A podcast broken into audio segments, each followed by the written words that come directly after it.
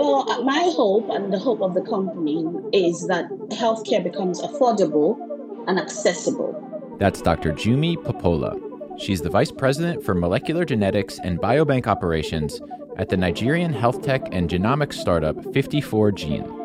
And then ultimately, it has to be personalized. So people should have that confidence that the treatment they are given will work for them the first time round. We need to move away from umbrella approach by just using a drug that works for everybody else. We need to confirm that it works for the African man, for the African woman. If it doesn't, we need to design drugs that are unique to them. These are the biggest barriers today to how much progression has happened on the continent. Whenever we talk about progress in the global context, there are two categories related to health child mortality rates and life expectancy that are used to determine how far we've come.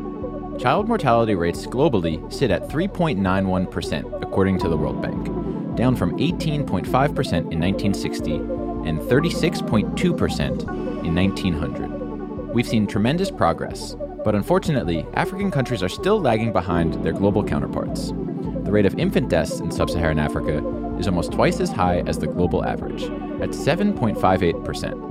There are 53 countries with child mortality rates worse than the global average. 44 are African countries. The bottom 21 are African countries as well.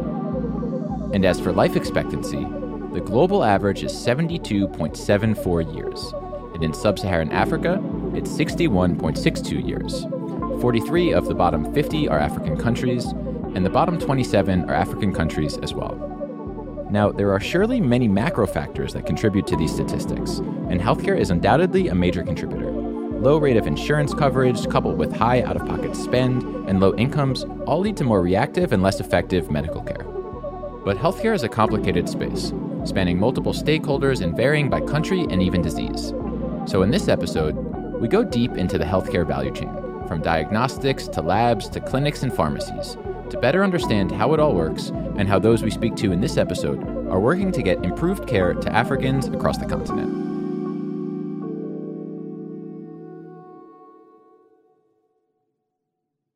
Before we start, we'd like to thank MFS Africa for their sponsorship of the entirety of this season of The Flip.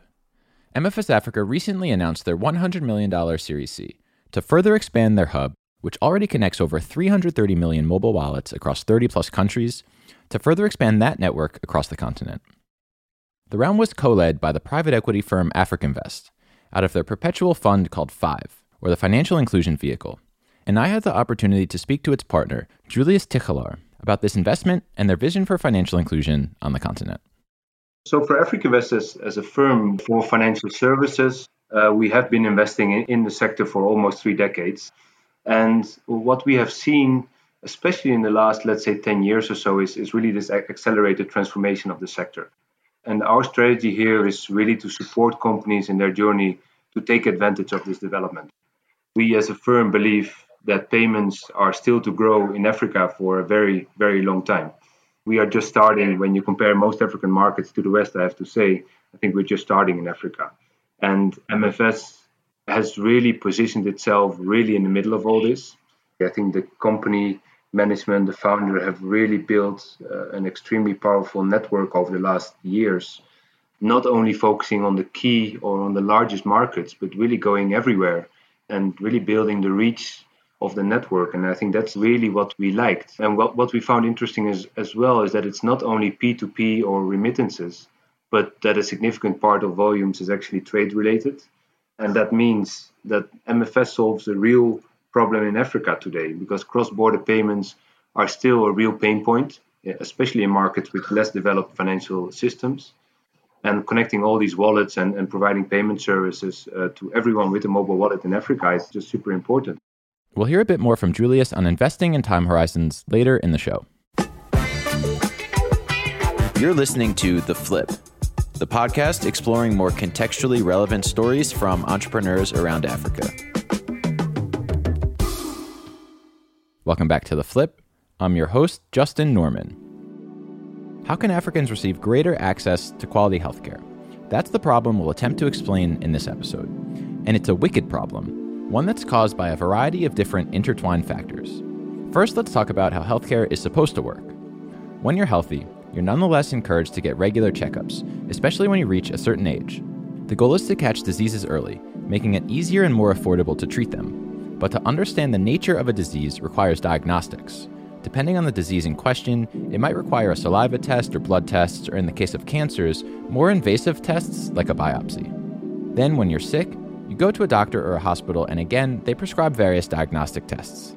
And these doctors' visits or hospitalizations or tests, they cost money. In one part of the world, most people are insured, either through private or employer insurance or public health schemes. But most medical care in African markets is out of pocket. That's the first problem. Right now, there is a trend towards reactive medicine for the reasons of the healthcare being private. That's 54gene's Dr. Jumi Popoola, who we heard from in the opener. So there will be the reluctance for an individual as soon as he develops a simple disease or a simple symptom to want to self medicate because that will be ultimately cheaper for him. This is particularly problematic when patients actually have a disease that can't be treated by self medicating. So, what happens is diseases present in hospitals at a much later stage where the patient has probably self medicated, has gone to pharmacies to get some symptom relieving medication, but not necessarily treatment medication, and then have not been successful, and then they go to clinic. Of course, the fear, given the average earning for an individual in Africa, the fear is the cost. Let me exhaust everything that I can before I escalate to my doctor. They're managing symptoms, they're doing treatment within their financial capacity, but these aren't necessarily the right or the appropriate treatment strategies for them. But by the time the doctors are seeing these people, their symptoms are probably uh, gone beyond simple treatment. So, a high degree of out of pocket spending on healthcare, coupled with low incomes of patients, leads to reactive treatment. And it also leaves patients with limited accessibility to high quality healthcare. So the healthcare um, issues in Africa are actually and in emerging markets are actually very different than uh, what we see in the in the Western world. So in Africa is actually access. It's, it's access. It's a lack of access to quality healthcare. That's Emilian Popa. He's the co-founder and CEO of Ilara Health. Lack of access to quality healthcare is a function of several things. First, much as we've talked about earlier in the season, the first has to do with last mile fragmentation and distribution. Whereas in developed markets, there are larger or more equipped and staffed hospitals or clinics, that there are tens of thousands of primary care centers in a market like Kenya helps with accessibility, but it creates a problem from a quality perspective. There are 15,000 small primary care centers in Kenya, so a lot. But uh, most of them are run by a nurse, and none of them has anything else than, you know, maybe a very, very basic tools, and um, they can't do much. And that's the second problem. Diagnostics requires equipment and expertise, which many of these care centers lack, and they lack in particular due to the lack of payers in the healthcare system.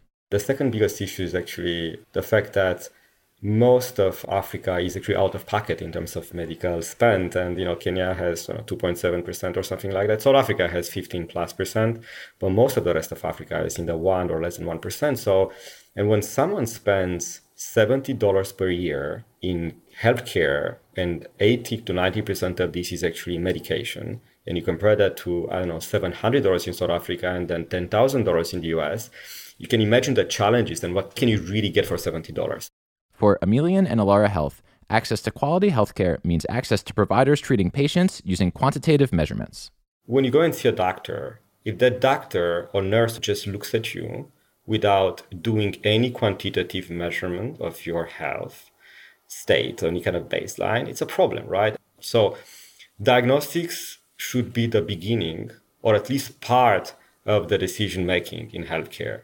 And we, you know, often say there are papers saying, you know, 70% of the clinical decisions should be based on diagnostics.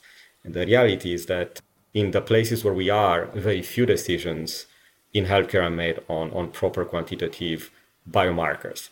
Now, in a higher income environment, there are labs which run the tests that doctors conduct. But just building labs alone won't solve the problems in question. When I started Ilara, I was going into low income areas of Nairobi, and there was no lab. I was Google mapping for labs, there was no lab. So my immediate entrepreneurial conclusion was there is no lab, there should be a lab, so let me build labs. But the reality is that you can't just build labs because if you just build labs and there is no one to prescribe tests, you, you're not going to solve the problem. So we thought that how can we actually bring those labs on the desk, very, very close to the patient. The opportunity for Ilara Health is, first and foremost, to get diagnostic devices to the last mile. What we are doing is not only that we scout the world for this point of care diagnostic technology, which is evolving very, very fast. In the same way, you know, our iPhones and our phones have evolved in the past 10 years. So it's evolving very fast. It's becoming cheaper and cheaper. So we identify with curating those devices. We bring them into Africa. We finance them. So we place them door to door into those nurse-led uh, medical facilities but within a leasing model to make it affordable to them to have those devices, to be able to deliver better diagnostic and cheaper diagnostics, and obviously to be able to make revenue and to be able to pay us back that leasing fee. And on top of this, we connect those devices with a piece of technology to be able to get the results in a centralized way and communicate them back to the clinician and eventually back to the patient. Now, let's take a step back for a moment to talk about diagnostics there is a need to avail a wider degree of diagnostic tests and services to African patients. But why? Why are diagnostics so important?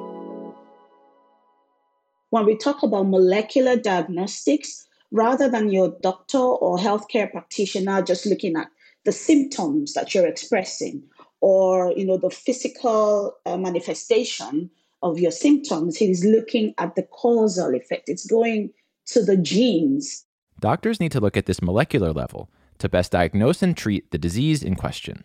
So, what you see as a symptom originates from a, a gene or a protein in the first instance. So, when we say molecular, we're looking at what is the gene or what is the protein in your body that is giving you the symptom that the doctor can see, can observe, and can measure. And oftentimes, tackling a disease or a disorder from the molecular level, from the genetic level, gives you a much broader picture and a better opportunity to treat it effectively. Because symptoms are shared between diseases as you know. This you know more many diseases can present with similar symptoms. For you to know the exact disease that is driving the symptom of your patient if you go to the genetic level you have a better chance of treating it in one round successfully and different diagnostic tests require different types of samples. A lot of molecular diagnostics tests can be done using non invasive samples. By non invasive sample, I mean something that doesn't require the patient giving their blood sample. They can collect saliva as a sample type, they can collect hair or nail. In some of the tests, like uh, kinship analysis, you know, human identification, and even genetic predisposition to diseases, we, we can use sample types like saliva. These might be tests that can be done at any clinic or pharmacy, and increasingly, pharmacies have access to cheap diagnostic tests for that purpose.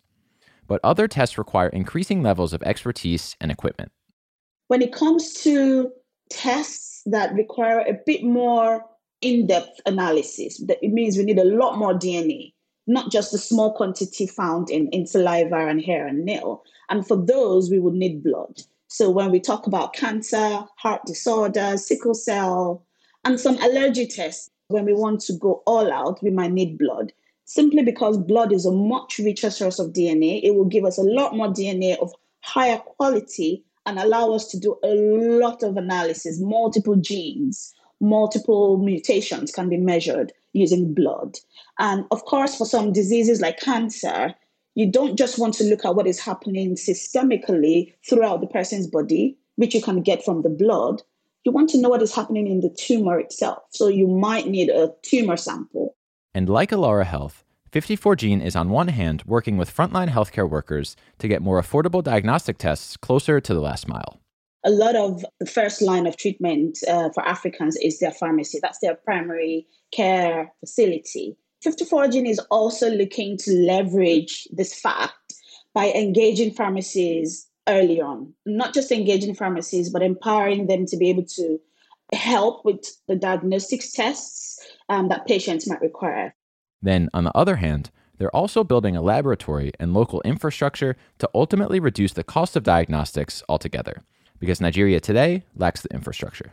So, today in Nigeria, when a patient gets diagnosed for cancer, the first thing is that oftentimes the disease has progressed beyond sort of early stage. So by the time the patient goes to hospital, they're really sick. And until now, there has not been infrastructure in Nigeria to test specifically for those diseases. And so clinicians and oncologists, the cancer doctors, are collecting the sample of the tumor and have to send them to either their own partner laboratories outside of Africa or they have partnered with university teaching hospitals elsewhere or private laboratories outside of the continent to send the sample to for processing. What that does is it drives up the cost of the test in the first instance. They have to wait longer for their diagnosis or confirmatory diagnosis. And then, even in terms of access to the drugs they need for those cancers, because there isn't a robust testing program for some of these drugs to understand which patients will benefit from it. There's not many pharmaceutical efforts to have those drugs available on the continent. We want to establish those laboratories and those testing capacities in country and in continent. We want to train the staff we need to be able to do those tests. We want to ensure that our labs are internationally certified so that any oncologist, any cancer doctor feels confident that they can send their sample to us and get the same results as they would if they sent that sample to the US or to Europe, as an example. And when we do that, what we uh, ultimately provide the doctor and the patient is faster access to results, lower cost because the logistics of even shipping the cost is no longer transferred to the patient, and accessibility to tests that are specialized and would otherwise not be available in country or in continent both for the doctor and the patient. Now, a bit earlier in the show, we talked about out of pocket healthcare costs. The challenge for all that we just described is that there are few payers in the system. The hope is that with technology and through investments of this kind, it can bring more payers into the system. And it raised a question in my mind if we need more diagnostics in order to properly diagnose and prescribe treatments, and if a barrier to diagnostics is price, why don't pharma companies, for example, subsidize the cost of diagnostics? Assuming that it would lead to an increase in prescriptions. Here's Emilian again. One of the things to solve this is bringing payers in the system. So where do you get a payers, right? A payer can be an insurance company or a medical scheme, or can be a pharma company, or can be anyone else, can be an organization. So why would those people pay for anything? You brought a great point, right? A pharma company would want actually to, you know, subsidize a diagnostic device to be able to deploy a certain medication, which may be paid by the government insurance scheme, in a certain market. And that's actually one of the partnerships that we currently have. But there's a quantitative and data problem that needs to be solved. And not just for the pharma companies, but for insurers as well. The second thing is insurance companies. One of the reasons there is so little insurance in those markets is it's very difficult for an insurer to price a policy, right? When they don't know anything about those individuals. So that's where it's very, very important to be able to measure, measure basic uh, biomarkers, understand the health state of those patients, to be able to potentially go back to insurance companies and, and tell them, look, those people living in that area or coming to this clinic, there's this many people who, you know, may be healthy or may have a problem, then you can know exactly how do you price your policies depending on what's out there. The goal of all of this ultimately is to change the culture of both doctors and patients to approach healthcare from a more proactive perspective than at present. But right now, just given the sheer cost and lack of access to some of the programs and tests, nobody can even benefit from it you know so if you can change the way we approach the reactive healthcare you also liberate people's minds to be able to think proactively about how they can improve their health. even the doctors can start to give people more information about proactive ways of preventing worse diseases. It's a mind, it's a paradigm shift, and it will happen in trickles. You have to tackle the reactive medicine or implement reactive medicine first simply because of the current situation and the sheer cost of some of these specialist tests required. And then slowly, when you uh, unravel and resolve that, you can start to bring in a lot more proactive medicine initiatives into countries and into the continent. When we come back, we'll get into the logistics side of the healthcare equation. But before that, here's another word from our sponsor, MFS Africa.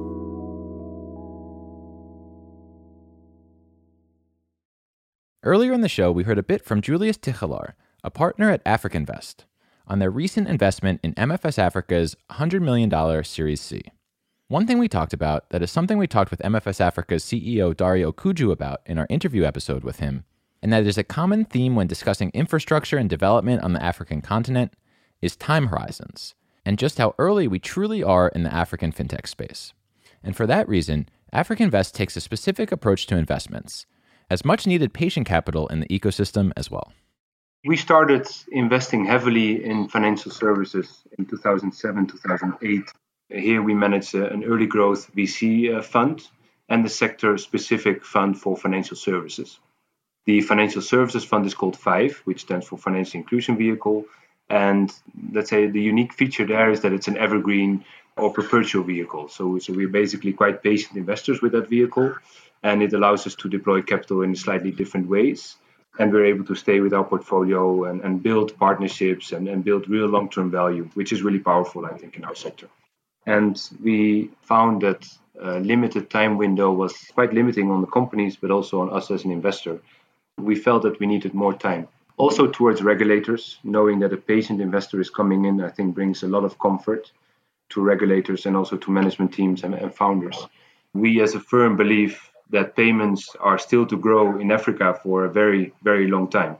We are just starting when you compare most African markets to the West, I have to say, I think we're just starting in Africa.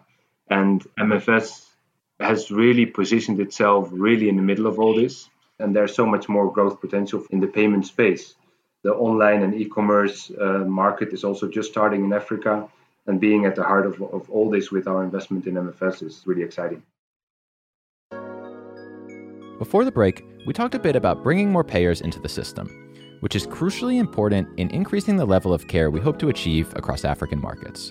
But even then, there's still a last mile distribution problem, given the fragmented nature of pharmacies and small healthcare facilities and there's therefore a drug availability problem for the pharmacy's customers. My name is Suleman, and I am the general manager on the operations side of things for Shelf Life at Field. I spoke to Suleman Sule at the Nigerian health tech startup Field about this very problem. 55% of pharmacies still regularly stock out, still need more finance in order to carry more inventory. As it is, community pharmacies are only able to stock about 30% of what the registered products in the market is. So there's still, first, there's a gap in the number of products they carry.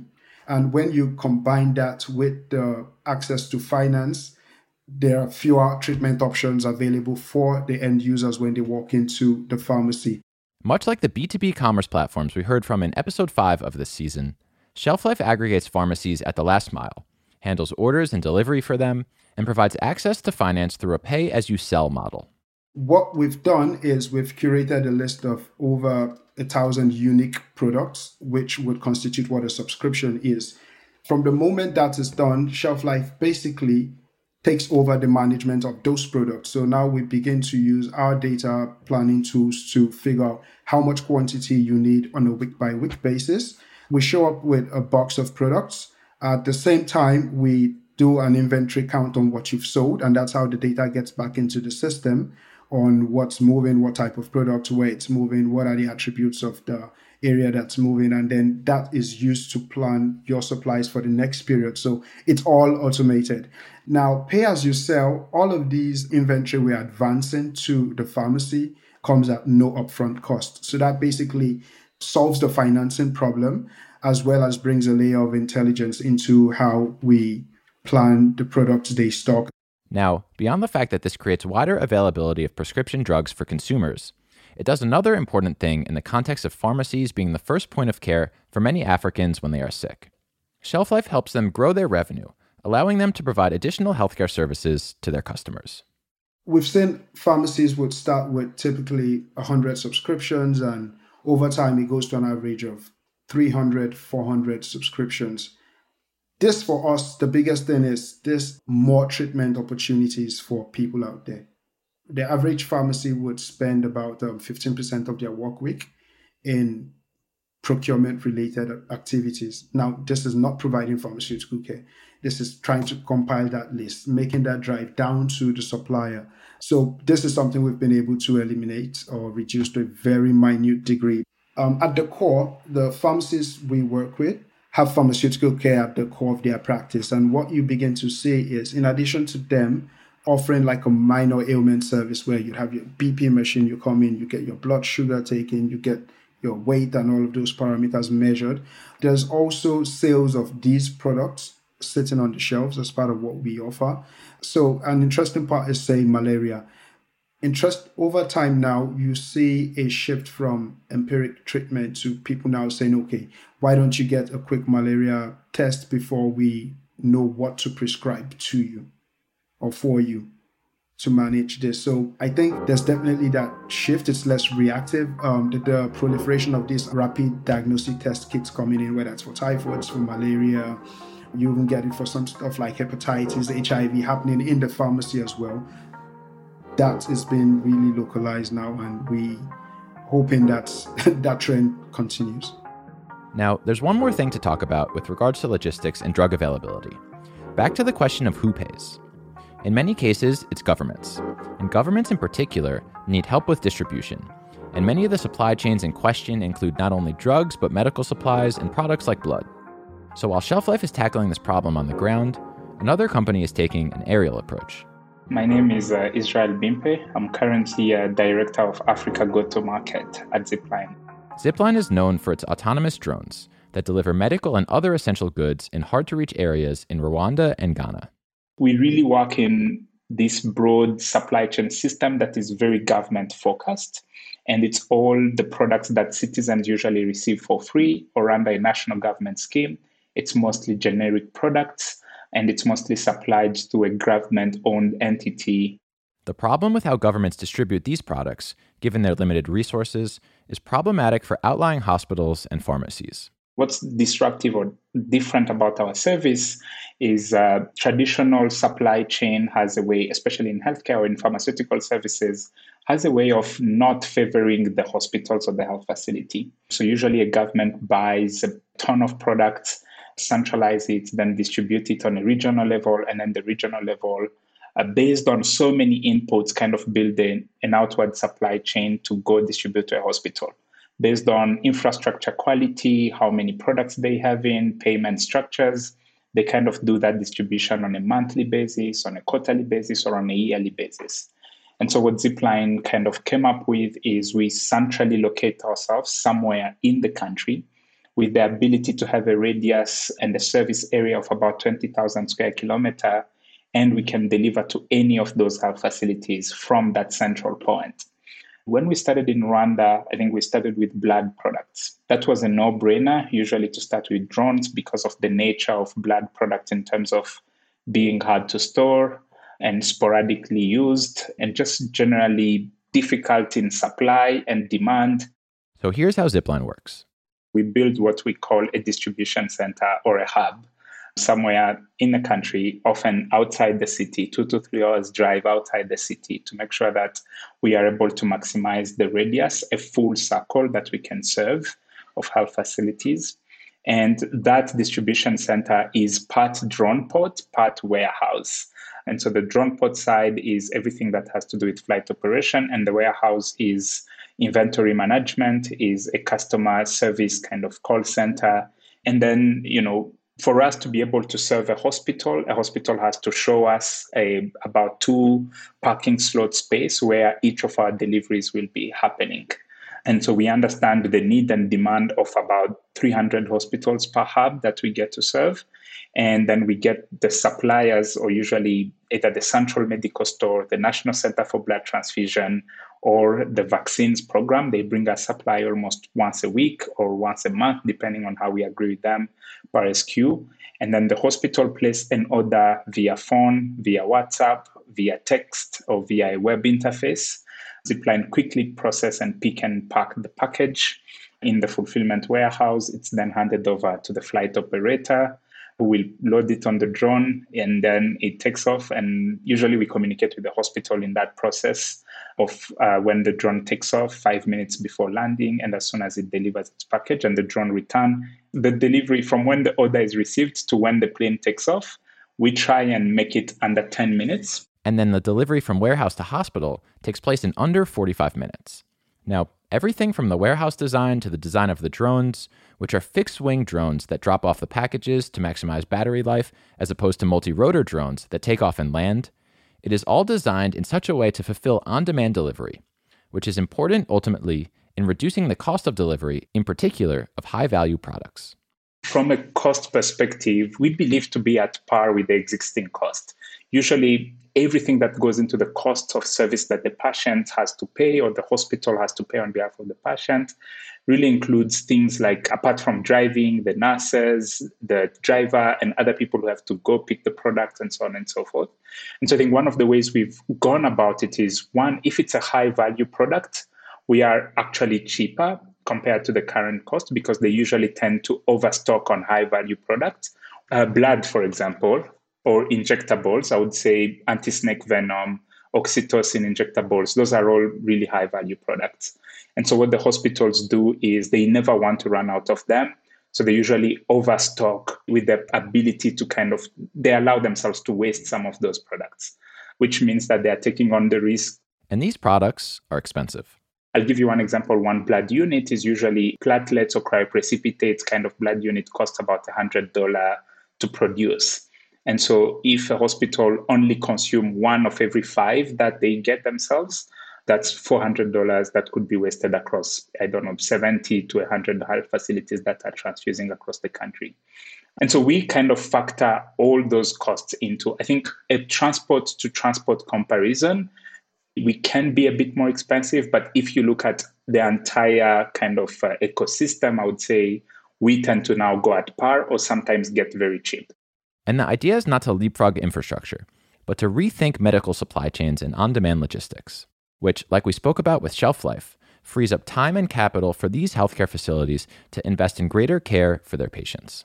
One thing we've seen is a lot of these small clinics tend to have three months worth of stock on their shelf. That's usually 10 times their capital, for example. Instead of investing that money that they have on their shelf into maybe buying a better machine for eye care or an echography machine or something like that. I think our role is to really get the government and the hospitals and the hospital system to rethink that process. I think that's one end of the spectrum of like, can you change your supply chain system in a way that you don't need to overstock every single small clinic, for example, and just leverage instant logistic with centralized stocking so that everyone has access to what they need exactly when they need them. So I think for us, we really want people to think just differently about how each hospital access and stock and store and, and kind of use medical products and pharmaceuticals and how much more they tend to do and spend on that. Now, while we're at the frontier of health tech, I want to talk about the ideal state and what will become possible on top of that which is being built by the entrepreneurs and companies we've spoken to in this episode. It's one thing to bring diagnostics closer to patients at the last mile, or to solve distribution problems or bring more payers into the healthcare ecosystem. It's another to rethink on demand last mile logistics. Then it's another thing altogether to cure cancer or other diseases. And that's ultimately what 54gene's Biobank is hoping to do. The 54gene Biobank is, in effect, a repository of samples of different types from different ethnic groups, from different diseases, and from different healthy communities, because you also need samples from healthy people to understand what is different in the disease uh, samples collected. And we have established this biobank with approval from the National Health Research Ethics Committee in Nigeria, but also in partnership with teaching hospitals in medical research, the diversity of African genes could play a role in the discovery of new drugs, yet Africans have historically been left out of research and drug trials. A major part of 54gene's mission in conducting diagnostics and collecting samples is also, with the patient's permission, using those samples for research purposes. What that means is we have multiple sample types from across Africa represented in our biobank. I think up to, to date, it's covering about 300 ethnic groups which is about you know, a fifth of all the ethnic groups represented in, on the continent. And from that diversity in sample types, we can start to look for patterns. Is a genetic profile of a disease the same in this group of uh, people versus another group? Are they the same as what we see as the map in Caucasians and non Africans? Does that genetic profile look worse in some patients? And can we relate the, the severity to how ill the patient is. So, together with the genetic data that the lab generates, we can start to make meaningful insights to better ways to treat diseases or targets that we can develop new drugs for to help patients. This objective, first and foremost, has possible implications for African patients. The reason we're doing all of this in the first place is one, to understand whether the drugs that are currently in use for treating some diseases are the right drugs. Are they the right drugs? Are they the right dosage for Africans? Because of the fact that African data wasn't well represented in the drug discovery efforts for many drugs that are in Africa today, when patients get treated with these drugs, sometimes they don't benefit well enough or at all. So the genetics, the information we are harnessing will tell us if those drugs should be the correct drugs for use in the first place and whether the dosing is sufficient for the African population. So, with all of that in mind, what we're trying to achieve is when a patient goes to their doctor in Nigeria, in Africa, they get the best drug for them. And beyond local implications, the research could have global implications as well. The other thing that we might also achieve is novel targets. Africa is the home of every other population. So, in the migration of different people outside of Africa, that genetic pool is diluted out, right? And anthropologists will give you more, you know, in-depth details about this. But when you go to where the pool originated from, there might be regions that have never been tapped that will not just benefit Africans but non-Africans alike, given that every you know the origin is Africa. So we might unravel a target that gives us a better chance of discovering or manufacturing a drug that treats a disease even better or that cures it the first time round. Now, with all that being said, as my B Mike Shayo Foluyo and I sat down for this episode's retrospective, there were still some new or outstanding questions that were raised. We said at the top of the show that poor healthcare is a wicked problem, one that's caused by a variety of different intertwined factors. And we certainly believe that to be true, as Shayo and I reflected on this topic and asked a few more questions that weren't covered in this episode. Take a listen. I still think the most interesting thing to me is this idea about like um, market development for diagnostics. So, on the one hand, you have an increase in technology reducing the price of diagnostics, but then on the other hand, you have this question around whether pharma companies should subsidize the cost of diagnostics. Okay, so why pharma and not insurance companies? Well, first of all, pharma has a product to sell, but there's a like a moral hazard, right? Yeah, so that's also what Emilian talked about. That is that you could better price insurance policies by knowing more about the patients in question or the customers in question, and so I wonder if it should be both, right? So I don't know, like, what would we rather see? Would we rather see people insured right? I guess that's the we'd rather see them insured than just buying more drugs from pharma companies. Yeah. So like the insurer seems like the more natural what do you call it? I like that, the payers, because I think that was the question I was asking myself through the episode as well. It's just like this is a lot of stuff. Who is the customer for what?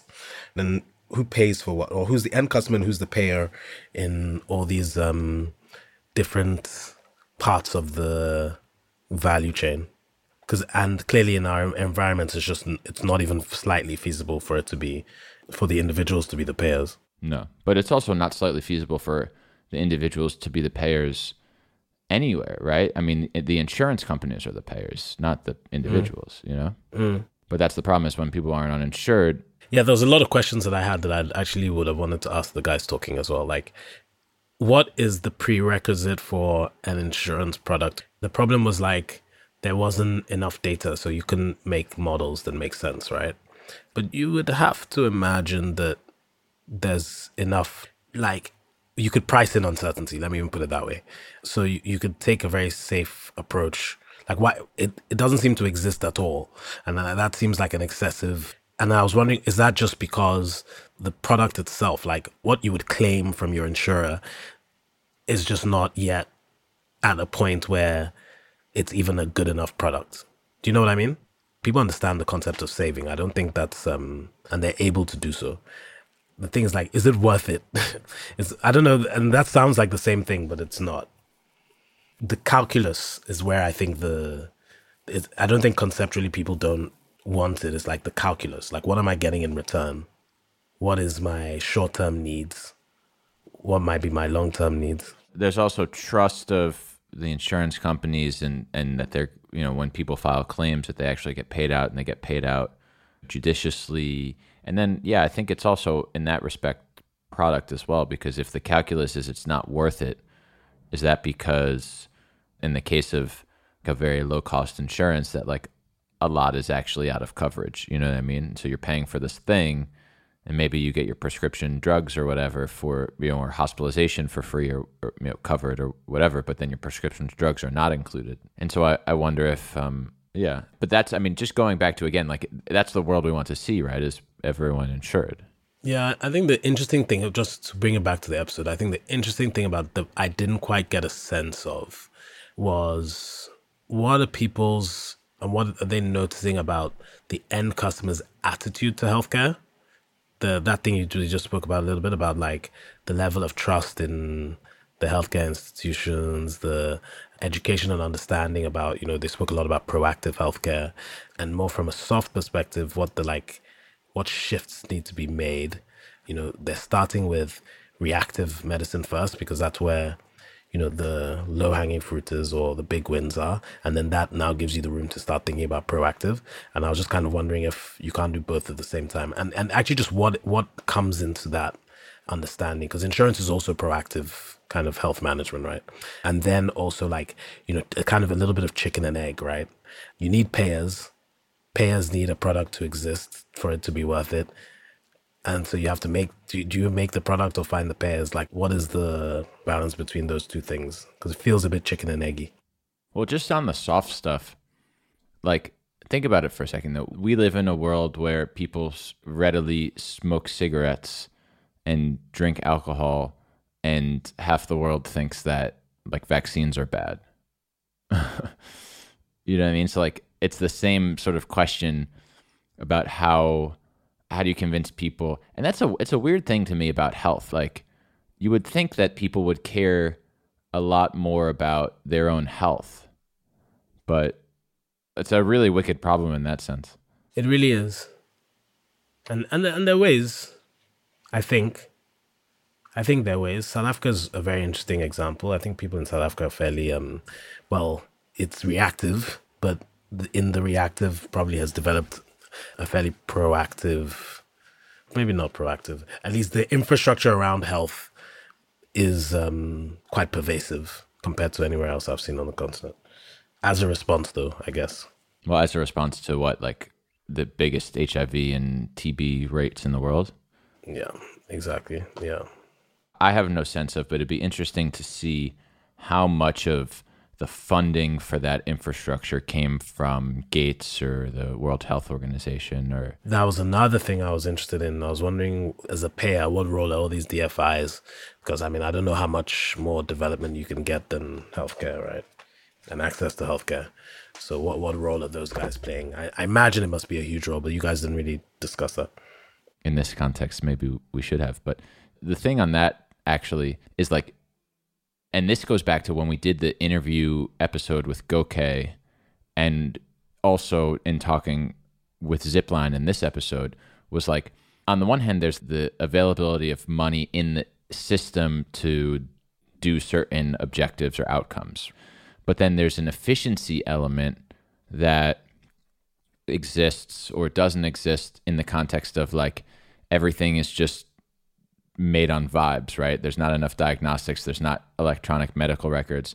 And then also in the context of like Zipline and the availability of essential medicines, like if they're stocking, you know, whatever percentage greater of their working capital and inventory, and a lot of that's going to go to waste, like there's a lot of other problems above and beyond just the availability of money or the availability of supplies that are bought with the money that these grant funded organizations provide. And that is perhaps, you know, the role that technology is playing is like maybe there actually is some good money in the system, you know, not just from the development institutions, but also from, you know, pharma and from insurance. But the efficiency and the, the input output, the data, you know, the logistics, like all of that is struggles to deal with the fragmentation of the systems. Yeah, it's, it's very complicated. Uh. Woo! I was like, man, this is like so many moving parts. I can like even still now, I don't feel um you know, generally I can kind of wrap my head around stuff. I don't feel my head is wrapped around this value chain at all.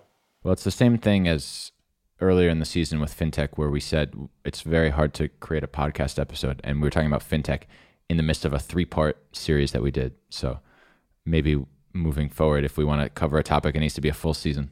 Yeah, and and no, I think that's the cool thing about this season as well. Is like it's like shit, we don't know shit. We really don't know anything. Let's go deeper, you know, which is cool. I like that. That's it for this week's episode of The Flip. Next week, we explore another topic that we don't know anything about farming and agri processing. We'll See you then.